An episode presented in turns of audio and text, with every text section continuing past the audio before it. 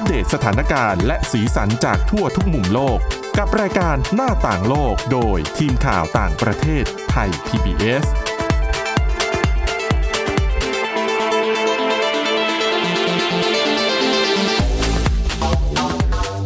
สวัสดีครับ ต้อนรับคุณผู้ฟังสู่รายการหน้าต่างโลกกับทีมข่าวต่างประเทศไทย PBS นะครับ วันนี้อยู่กับคุณกรีน จิรวัตรมาสุข และผมก้าวสุขพงศ์พ งศธรสุขพงศ์ครับผมโอ้ยลืมชื่อตัวเองลืมนะชื่อจริงตัวเองเลยอะวันนี้มีหลากหลายเรื่องราวนำมาฝากคุณผู้ฟังเช่นเคยนะครับ ทั้งเรื่องของยาโมโนพิราเวียที่หลายคนบอกว่า เป็นตัวเปลี่ยนเกมในการรักษาโควิด -19 เนี่ยตอนนี้ก็มีอีกประเด็นเพิ่มขึ้นเรื่องของค่า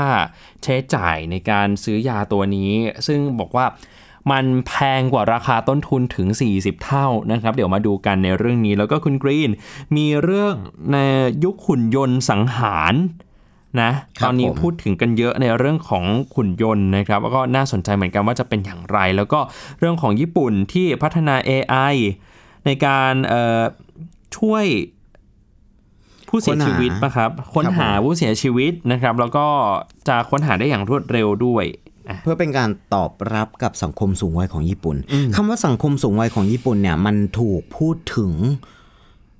มาสักระยะใหญ่ๆอะนะครับพูดถึงกันนานมากว่าเกิดอะไรขึ้นกับสังคมญี่ปุ่น คือต้องบอกคุณผู้ฟังก่อนฮะว่า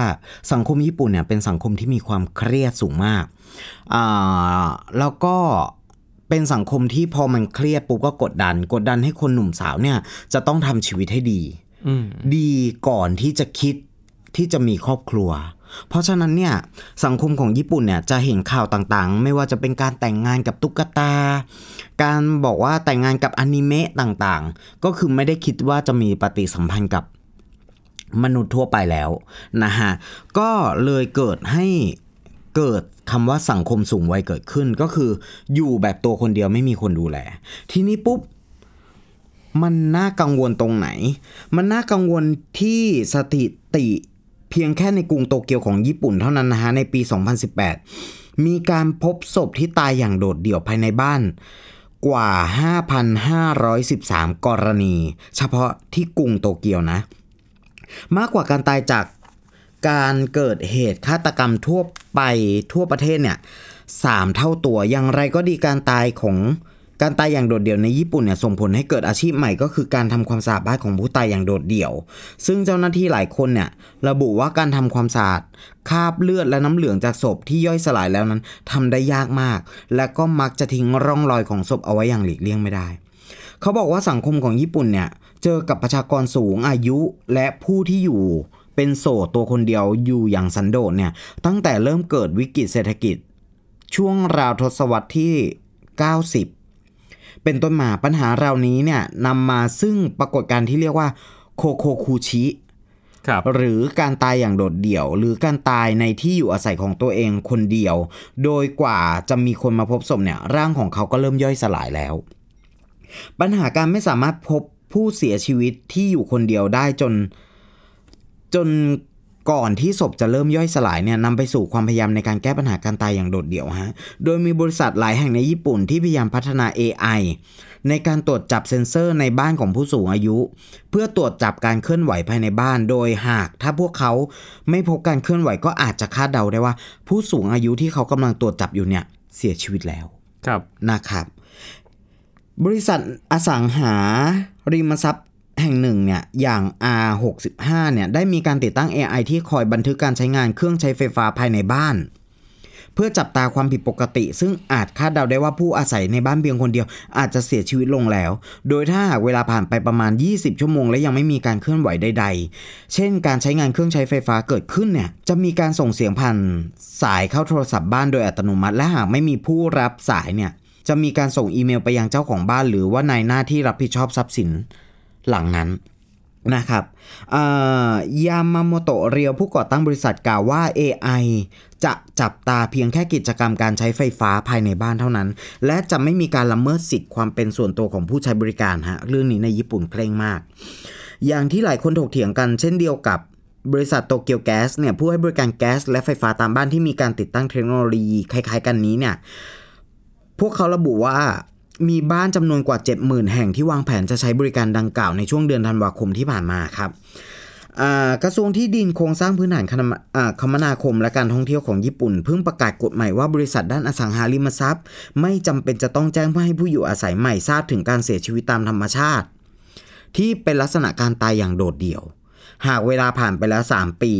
ตอกย้ำว่าการตายอย่างโดดเดี่ยวในญี่ปุ่นเนี่ยไม่ใช่ปัญหาเล็กๆแล้วนะฮะเพราะว่ามันมีการเปิด เอ่อเกิดใหม่ขึ้นเรื่อยๆ จากข้อมูลของบริษัทอ่าซูอุโมะซึ่งดูแลงานด้านอสังหาริมทรัพย์เนี่ยระบุว่าราคาที่อยู่อาศัยในญี่ปุ่นเนี่ยจะตกลงอยู่ที่ 10-20%หากบ้านหลังนั้นเนี่ยมีการตายอย่างโดดเดี่ยวเกิดขึ้น แล้วก็จะลดลง 30%หากเกิดเหตุฆ่าตัวตายภายในบ้าน คงกลัวจูออนไงคงกลัวผีดุนะฮะ หากเกิดการฆ่าตัวตายภายในบ้านเนี่ยจะทำให้ราคาบ้านเนี่ยลดลง 30%ยังไม่นับรวมถึงราคาที่จะตกลงกว่า 50%หากเกิดเหตุฆาตกรรมหรืออาชญากรรมอื่น ๆ ทางยามาโมโตะเนี่ยก็กล่าวเสริมว่าเทคโนโลยี AI ตรวจจับการตายอย่างโดดเดี่ยวไม่ได้สร้างผลกำไรให้กับบริษัทด้านอสังหาริมทรัพย์เท่านั้น แต่ลูกค้าผู้สูงอายุหลายคนระบุกับทางบริษัทว่า พวกเขาไม่อยากเป็นภาระใครครับหากตัวเองจากโลกนี้ไปแล้วและการพบศพก่อนการย่อยสลายจะสามารถ มอบการตายที่ทรงเกียรติให้กับเขาได้เนี่ยเหมือนกับการนอนหลับไปเฉยๆได้เนี่ย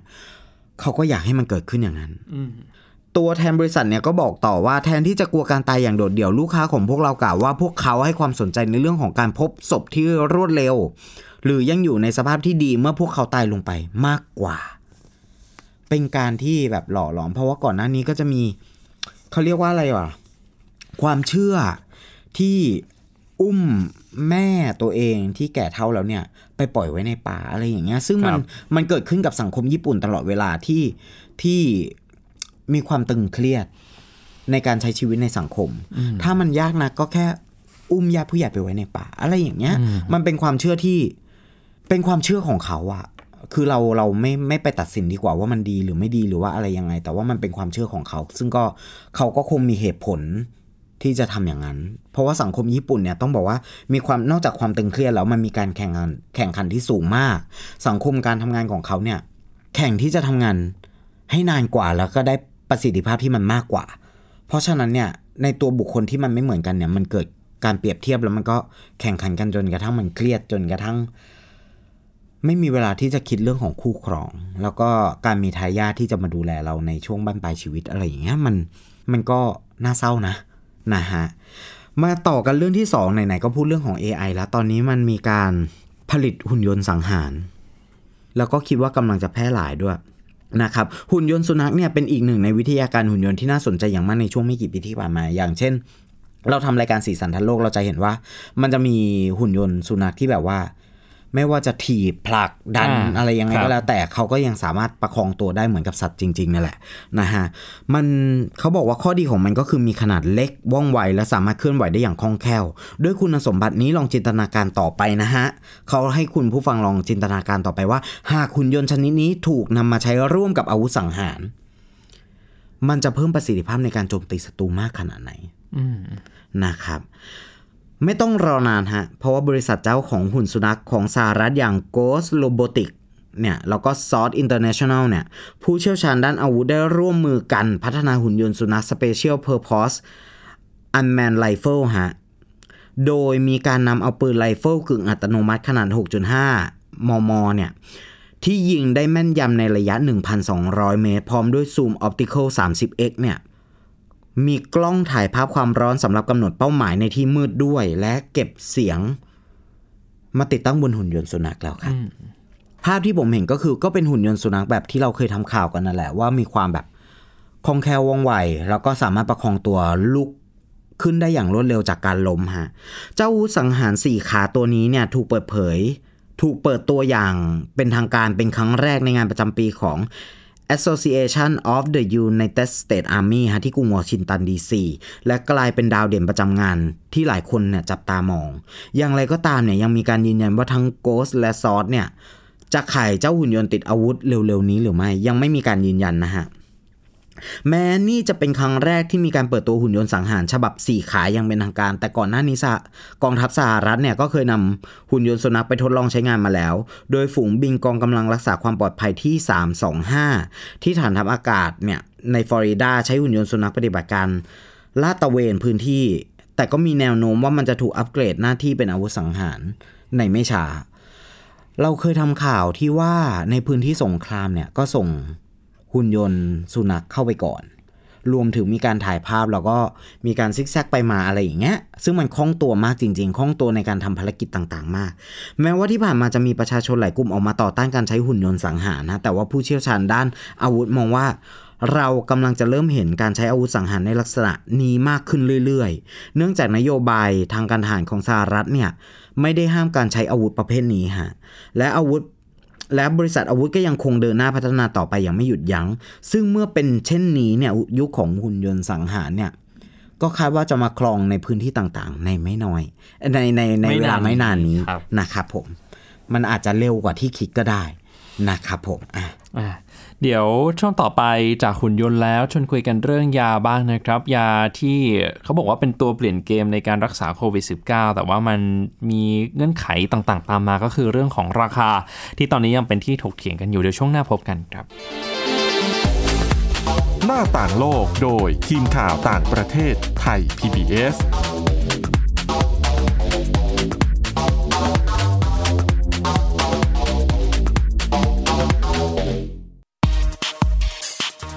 าศาสตร์อยู่รอบตัวเรา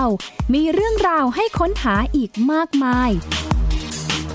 เทคโนโลยีใหม่ ๆ เกิดขึ้นรวดเร็วทำให้เราต้องก้าวตามให้ทัน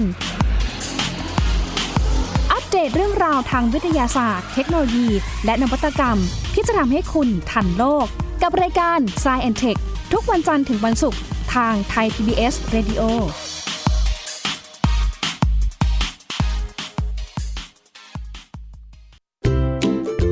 วงเวลาแห่งความสุขช่วงเวลาแห่งการเรียนรู้ ยิ้มรับความสดใส ในรายการ พระอาทิตย์ยิ้มแฉ่งเย้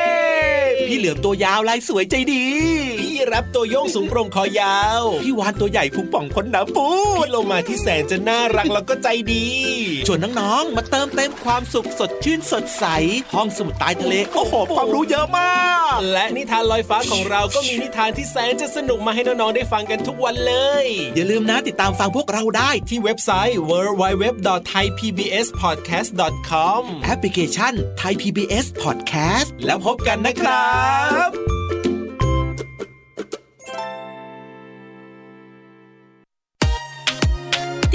หลากหลายเรื่องราวของลูกและสามีกับสามมนุษย์แม่ นิธิดาแสงสิงแก้ว ปาริตามีซัพ์และสัสิธรสินพักดี ในรายการ Mom and Mouth ทุกวันจันทร์ถึงวันศุกร์เวลา 8 นาฬิกาถึง 9 นาฬิกา ทางไทย PBS Digital Radio หน้าต่างโลกโดยทีมข่าวต่างประเทศไทย PBS กลับมาสู่ช่วงที่ 2 ของหน้าต่างโลกกันนะครับ วันนี้ชวนคุยกันเรื่องของยาโมลนูพิราเวียร์ อาจจะเป็นสิ่งที่คุณผู้ฟังหลาย ๆ คนได้ยินได้ฟังกันในช่วงนี้ เพราะว่าอย่างของไทยเราเองก็เตรียมที่จะสั่งซื้อเหมือนกันนะครับ ถ้าจำไม่ผิดก็ประมาณ 50,000 คอร์ส แต่ที่นี้คอร์สหนึ่งมันเป็นยังไง เดี๋ยววันนี้มาไขข้อข้องใจกันนะครับ ก่อนอื่นเลยเนี่ยเมื่อสักประมาณ 3 สัปดาห์ที่แล้ว เราได้เห็นความเคลื่อนไหวครั้งสำคัญนะครับของบริษัทเมอร์กซึ่งเป็นผู้ผลิต ยาโมนูพิราเวียเนี่ยแหละที่ยื่นเอกสาร ต่อสำนักงานอาหารและยาสหรัฐ เพื่อขออนุมัติใช้ยาตัวนี้ก็เป็นก้าวสำคัญอีกก้าวหนึ่ง ของวงการสาธารณสุขโลกในการรับมือกับโควิด -19 ด้วยนะครับคือยาตัวนี้ถูกมองว่าจะเข้ามาเป็นตัวเปลี่ยนเกมในการรักษาโควิด -19 ในอนาคต แต่ขณะเดียวกันครับเมอร์ก็กำลังเผชิญกับเสียงวิพากษ์วิจารณ์จากการโขกราคายาตัวนี้ ถ้าดูในเฉพาะสหรัฐเนี่ยเขาบอกว่าสูงกว่าต้นทุนการผลิตถึง 40 เท่าเลยนะครับ ทีนี้จะเป็นยังไงมาอย่างไง เดี๋ยวเริ่มทำความรู้จักกับยาตัวนี้ให้มากขึ้นกันก่อนนะครับ คือ การขยับตัวของเมอร์เองเนี่ยมันก็เป็นหนึ่งในการส่งสัญญาณเหมือนกันว่า ความหวังที่เราจะได้ใช้ยาชนิดเม็ดในการรักษาโควิด -19 มันมีมากขึ้นทุกทีแล้วนะครับ เพราะว่าเดิมทีเรามีวัคซีน วัคซีนเนี้ยใช้ในการป้องกันโรคถูกไหมครับ แต่ว่ายารักษาผู้ป่วยเนี่ยอย่างยาชนิดอื่น ๆ ที่เราอาจจะรู้จักกันดี ยังไม่ใช่ชนิดเม็ดทั้งหมดนะคุณกรีนครับเออบางชนิดมันก็จะเป็นการฉีดเข้าสู่ร่างกายถูกไหมครับ เพราะฉะนั้นอันนี้น่าจะเป็นยาชนิดเม็ดตัวแรกที่จะใช้ในการต้านโควิด -19 ครับ คือ ยาตัวนี้มันมีความพิเศษอย่างไร เดิมที่เรมเดซิเวีย หรืออะไรแบบนี้เนี่ยจะเอามาให้ผู้ป่วยที่ป่วยแล้วแล้วเข้าโรงพยาบาลแล้วนะครับ แต่ว่าโมนูพิราเวียเนี่ยจะนำมาใช้รักษาผู้ป่วยในระยะเริ่มต้นถึงปานกลาง เพื่อลดโอกาสในการเข้าโรงพยาบาลนั่นหมายความว่าถ้าสมมติ คุณผู้ฟังไปตรวจอาจจะเป็นตรวจ ATK แล้วพบว่า ลเป็นบวกเนี่ยนะครับก็ต้องไปตรวจเป็น RT-PCR เพื่อยืนยันอีกทีหนึ่งแล้วถ้ามันผลยืนยันเป็นการติดเชื้อจริง ๆ ก็สามารถที่จะ รับประทานยาตัวนี้ได้เลย ไม่ต้องรอจนถึงขนาดต้องเข้าโรงพยาบาลแล้วถึงรับประทานได้นะครับ ทีนี้เมื่อช่วงต้นเดือนตุลาคมเนี่ยเมอร์กได้เผยแพร่ผลการทดสอบในระยะที่ 3 ในกลุ่มอาสาสมัครไม่ต่ำกว่า 700 คนครับ แล้วเขาพบว่ายาตัวนี้ช่วยลดอัตราการเข้าโรงพยาบาลได้ 50%แล้วก็ป้องกันการเสียชีวิตได้ 100%เต็มเลยนะครับ ที่สำคัญมากไปกว่านั้น ในแถลงการของบริษัทเนี่ยบอกว่า มันยังมีประสิทธิภาพในการรับมือกับโควิด -19 สายพันธุ์อื่น ๆ ด้วย อย่างเช่นเดลต้าแกมมาแล้วก็สายพันธุ์มิว พอขึ้นชื่อว่าสายพันธุ์เดลต้าเนี่ยเชื่อว่าหลายคนตาลุกวาวเลยนะครับเพราะว่าสนใจมาก แล้วก็ยาจะออกฤทธิ์อย่างไร คือยาจะเข้าไปทำให้รหัสพันธุกรรมของเชื้อไวรัสเนี่ยมันผิดปกติจนไม่สามารถเพิ่มจำนวนได้คือปกติ เชื้อโควิด -19 เข้ามาในร่างกายปุ๊บเนี่ยมันก็จะก๊อปปี้ตัวเองออกมาหลาย ๆ ตัวถูกไหมครับ แต่ว่าพอยาตัวนี้ก็จะออกฤทธิ์เพื่อไม่ให้มันเพิ่มจำนวนขึ้นมา ผู้ติดเชื้อสามารถรับประทานยาได้เองที่บ้านอย่างที่บอกไปนะครับ ก็จะช่วยลดโอกาสเสี่ยงที่จะแพร่เชื้อให้บุคลากรทางการแพทย์ด้วยเมอร์กบอกว่าตั้งเป้าผลิตยาให้ได้ 10 ล้านคอร์สภายในสิ้นปีนี้ แล้วก็เตรียมจะเพิ่มกำลังการผลิตในปีหน้าด้วยนะครับ ซึ่งสหรัฐแน่นอนครับจัดหายาไปแล้ว1ล้าน7แสนคอร์สก็ตกคอร์สละ 700 ดอลลาร์สหรัฐ หรือประมาณ 24,000 บาทนะครับใน 1 คอร์สเนี่ย จะมีอะไรบ้าง ใน 1 คอร์สก็จะมียาโมลนูพิราเวียร์ ขนาด 200 มิลลิกรัม 40 เม็ดสำหรับผู้ป่วย 1 คนนะครับ กินอย่างไรผู้ป่วยแต่ละคนก็จะกินยาตัวนี้ 5 วันครับ วันละ 2 ครั้งเช้าเย็น ครั้งหนึ่งก็ 4 เม็ดนะครับ เพราะฉะนั้นรวมวันหนึ่งก็คือ 8 เม็ดแต่ว่าการเปิดเผยราคาต่อคอร์สที่มัน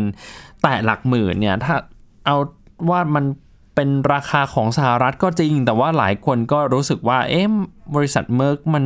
โขกราคาสูงจนเกินไปหรือเปล่านะครับ มีการทำรายงานเชิงวิเคราะห์ของ Harvard School of Public Health ที่ร่วมกับ King's College ด้วยนะครับ เขาพบว่ายาตัวนี้มีราคาสูงเกินจริงถึง 40 เท่าด้วยกัน เพราะต้นทุนการผลิตยาโมนูพิราเวียเนี่ย คอสหนึ่ง17 ดอลลาร์สหรัฐหรือประมาณ 600 บาทเท่านั้นเอง ก็เลยนำมาสู่การเรียกร้องจากองค์กรแพทย์ไร้พรมแดนนะครับ บอกว่าบริษัทเวชภัณฑ์เนี่ยควรจะหลีกเลี่ยงการค้ากำไรเกินควรในช่วงการระบาดของโควิด -19 เพราะอย่างที่ทราบกันดีก็คือ ไม่อยากจะให้ซ้ำรอยของวัคซีนด้วยนะครับ แล้วก็เพื่อที่จะเปิดทางให้หลาย ๆ ประเทศ ไม่เฉพาะแต่ประเทศร่ำรวย แต่ว่าประเทศยากจน ประเทศรายได้ปานกลางก็เข้าถึงยาตัวนี้อย่างเท่าเทียมกัน ทางเมอร์เขาก็พยายามในการไปลงนาม ในสัญญาอนุญาตให้ใช้สิทธิ์ ในการผลิตยากับผู้ผลิตในอินเดียด้วยเหมือนกันนะครับ คือการขยับตัวของเมอร์กเนี่ยมันจะช่วยในเรื่องของการทำให้ประเทศรายได้ต่ำ ประเทศรายได้ปานกลางกว่าถึงร้อยประเทศที่จะเข้าถึงยาตัวนี้ได้ง่ายมากขึ้น ซึ่งก็น่าสนใจเหมือนกัน หลาย ๆ คนบอกว่ามันอาจจะไม่ได้แพงขนาดที่สหรัฐ เจออยู่หรือว่าสั่งซื้อไปแล้วมันแพงขนาดคอร์สละ 24,000 บาทก็ได้ ถ้าสมมุติมันผลิตจากอินเดียนะครับอาจจะราคาต่ำกว่านั้น ซึ่งก็ต้องจับตามองกันต่อไปด้วยนะครับ ตอนนี้หลาย ๆ ประเทศเองก็ให้ความสนใจกับการสั่งซื้อยาตัวนี้อย่างมากทีเดียวนะครับอย่างของไทยเนี่ยก็มีการชงเรื่องไปละ บอกว่าอะลด แรกอาจจะเป็น 50,000 คอร์สก่อน 50,000 คอร์สก็คือสำหรับ 50,000 คนนะครับ นอกเหนือจากไทยมีที่ไหนบ้างก็มีที่มาเลเซียนะครับสั่งไป 150,000 คอร์ส เกาหลีใต้สั่งไป 20,000 คอร์ส ออสเตรเลียสั่งไป 300,000 คอร์ส คือของไทยเนี่ย ถ้าจับสัญญาณจากการถแถลงของสบคเมื่อไม่กี่สัปดาห์ที่ผ่านมา เขาก็บอกว่ากำลังชงเรื่องไปให้กรมการแพทย์เนี่ยพิจารณา ต่อในการดูเรื่องงบประมาณรายจ่ายในการที่จะต้องใช้จ่ายสำหรับสั่งซื้อยาตัวนี้ก็ต้องติดตามกันต่อไปด้วยนะครับ แต่ว่าคำที่บอกว่ายาตัวนี้เป็นตัวเปลี่ยนเกมในการรักษาโควิด -19 แน่นอนฝั่งหนึ่งมันอาจจะเป็นตัวเปลี่ยนเกมจริงๆ เพราะอย่างที่บอกไปก็คือมันเป็นยาเม็ด ตัวแรกที่อาจจะนำมาใช้กันแล้วก็เป็นยาที่ใช้สำหรับคนที่ไม่ได้ป่วยหนักด้วย คือแค่ติดเชื้อระยะเริ่มต้นก็สามารถใช้ได้แล้วนะครับแต่มันจะเป็นกรอบป้องกันเลยไหม คือกินยาตัวนี้ไม่ต้องไปฉีดวัคซีนเลยนั้นก็ไม่ใช่นะครับ คืออาจารย์อนันต์จงแก้ววัฒนาผู้เชี่ยวชาญด้านไวรัสวิทยาจากสวทช ก็ยืนยันครับว่าวัคซีนยังเป็นกรอบป้องกันที่สำคัญที่สุด ถ้าฉีดวัคซีนมีกรอบป้องกันดีๆเนี่ยเผลอๆอาจจะไม่ต้องไปกินยาเลยด้วยซ้ำเพราะว่าไม่ติดเชื้อโควิด -19 นะครับคือยามันเหมาะกับอะไร ยาก็อาจจะเหมาะกับคนที่ฉีดวัคซีนไม่ได้ มีอาการแพ้วัคซีนนะครับหรือว่าฉีดวัคซีนไปแล้ว แล้วภูมิคุ้มกันเริ่มตกลดลงเรื่อยๆ แบบนี้เนี่ยก็อาจจะถ้าไปติดเชื้อก็กินยาตัวนี้ได้ หรือคนที่อาจจะมีแนวคิดว่าไม่อยากจะฉีดวัคซีนน่ะแล้วอยู่ไปแบบนี้เนี่ย แล้วเกิดไปติดเชื้อโควิด -19 เข้า ก็สามารถกินยาตัวนี้เพื่อที่จะรับมือไม่ต้องลดโอกาสลดโอกาสในการเข้าโรงพยาบาลได้นะครับ อันนี้ก็เป็นเป็นประโยชน์สำหรับยาตัวนี้ แต่ว่า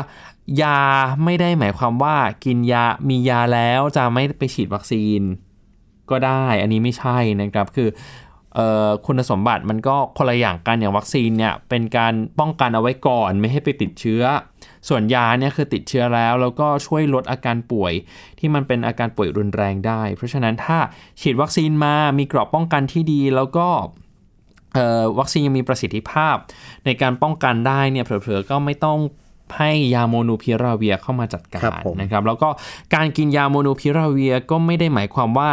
กินไปตลอดได้นะครับ คือเขากำหนด 5 วันเนี่ยมันมีในยะเหมือนกัน เพราะว่ายาจะใช้ยาเนี่ยจะใช้กับ ระยะเวลานานกว่านั้นก็ไม่ดีละ มีผลต่อร่างกายเหมือนกันนะครับ เพราะฉะนั้นเขาเลยกำหนดเอาไว้ที่ คนที่ป่วยจะต้องรับประทานยาในช่วงเวลา 5 วันเท่านั้น อืมอ่า นั่นเป็นสาเหตุที่ทำไมถึงไม่เป็น 10 วันหรือว่ามากกว่านั้นครับผมเพราะว่า ยานี้มันก็มีผลข้างเคียงของมันเหมือนกันนะ ไม่ใช่ว่าทุกอย่างมันจะแบบโหเป็นยาวิเศษที่รักษาได้หมดก็ไม่ใช่นะครับ ทีนี้นอกจากโมนูพิราเวีย ตอนนี้ก็มีอีกหลายบริษัทนะครับคุณผู้ฟังที่เริ่มหันมาพัฒนายาในการรักษาโควิด -19 มากขึ้น อย่างไฟเซอร์แอสตราเซเนกาหรือว่าโรชเนี่ยก็ต่างก็พยายามพัฒนายาตัวนี้ อย่างแข่งขันกันอย่างมากทีเดียวเพื่อ ที่จะนำมาเป็นอีกทางเลือกหนึ่งในการรักษาโควิด -19 ด้วย ซึ่งยามันมีความสำคัญอย่างไร มันมีความสำคัญมากนะครับ คือถ้าสมมุติไทยเรากำลังคิดเรื่องของการผ่อนปรนมาตรการเปิดประเทศแบบนี้เนี่ย มันเป็นหนึ่งในปัจจัยสำคัญที่จะนำไปสู่การเปิดประเทศได้ คือปัจจัยสำคัญมีอะไรบ้าง ก็มีเรื่องการตรวจต้องพร้อม ฉีดวัคซีนก็ต้องพร้อมถูกไหมครับ แล้วก็เรื่องของยาในการรับมือเนี่ยก็ต้องพร้อมเหมือนกันฉีดวัคซีนตอนนี้เราฉีดได้ถึงไหนแล้วก็ต้องไปทบทวนดูเหมือนกันนะครับ แล้วก็เรื่องของระบบการตรวจคัดกรองต่างๆนี่จะต้องทำให้พร้อมจริง ๆ แล้วยาก็เป็นอีกหนึ่งทางเลือกเหมือนกัน เพราะว่าถ้าสมมติติดเชื้อขึ้นมา มันไม่ใช่ว่าจะต้องไปพึ่งแต่อะเรมเดซิเวียหรือว่าฟาวิพิราเวียอย่างเดียวนะครับ ตอนนี้ถ้ามันมียาหลาย ๆ ตัวเข้ามาเป็นทางเลือกมากขึ้น ให้เหมาะกับ ผู้ติดเชื้อลักษณะของผู้ติดเชื้อแต่ละคนแต่ละกลุ่มเนี่ยมันก็จะทำให้มีความหลากหลายในการรักษาโควิด -19 ได้มากขึ้นด้วยรเรื่องของวัคซีนก็ยังเป็นเรื่องจำเป็นนะครับ นอกจากฉีดเยอะแล้วทางเลือกของวัคซีนก็ต้องเยอะด้วยเหมือนกัน ถ้าเราย้อนไปดูหลาย ๆ ประเทศที่เปิดเมืองเปิดประเทศรับนักท่องเที่ยว หรือว่าจะใช้มาตรการอยู่ร่วมกับโควิด -19 ไปก่อนหน้านี้เราก็จะเห็นว่า ทุกประเทศเลยมีอัตราการฉีดวัคซีนที่สูงมากนะครับ อย่างออสเตรเลีย อย่างนิวซีแลนด์แบบนี้เนี่ยเป็นตัวอย่างให้เห็นว่า นิวซีแลนด์อาจจะไม่ได้สูงมากแต่ออสเตรเลียเนี่ยสูงมากนะครับ คือออสเตรเลียเขาใช้วิธีการทยอยเปิดนะครับ ก่อนหน้านี้ก็เปิดซิดนีย์ไปเปิดนิวเซาท์เวลส์ไป ต่อมาก็มีแนวคิดที่จะเปิดวิกตอเรียและเมืองของวิกตอเรียก็คือเมลเบิร์นใช่ไหมครับคือเป็นการเปิดรับนักท่องเที่ยวด้วย แต่ว่าก็จะดูจำนวนประชากรที่ได้รับวัคซีนเป็นหลักด้วย แล้วก็จะเป็นการทยอยเปิดไปเรื่อยๆ ไม่ใช่การเปิดตู้มเดียว แล้วก็รับทุกคนเข้ามาเลย แต่ว่าจะเป็นการผ่อนปลนไปเช่นตอนนี้ฉีดวัคซีนไปได้ครอบคลุม 70%ของประชากรแล้วจะเปิดได้เท่านี้ แล้วถ้าเอ่อ80%ของประชากรได้วัคซีนจะเปิดได้มากขึ้นอ่าอันนี้ก็เป็นอีกตัวอย่างหนึ่งเหมือนกัน ให้ไทยเรานำมาพิจารณาพิจารณาได้สำหรับการเปิดประเทศเพื่อรับนักท่องเที่ยวเหมือนกันนะครับสำหรับวันนี้เวลาหมดแล้ว คุณผู้ฟังสามารถกลับไปติดตามฟังย้อนหลังได้ในพอดแคสต์นะครับเซิร์ชชื่อรายการหน้าต่างโลกก็เลือกประเด็นที่สนใจได้เลยครับ วันนี้หมดเวลาแล้วนะครับ คุณกรีนจิรวัตรมาสุขผมก้าวพงศธรสุขพงษ์ลาไปก่อนสวัสดีครับ สวัสดีครับ Thai PBS podcast. View the world via the voice.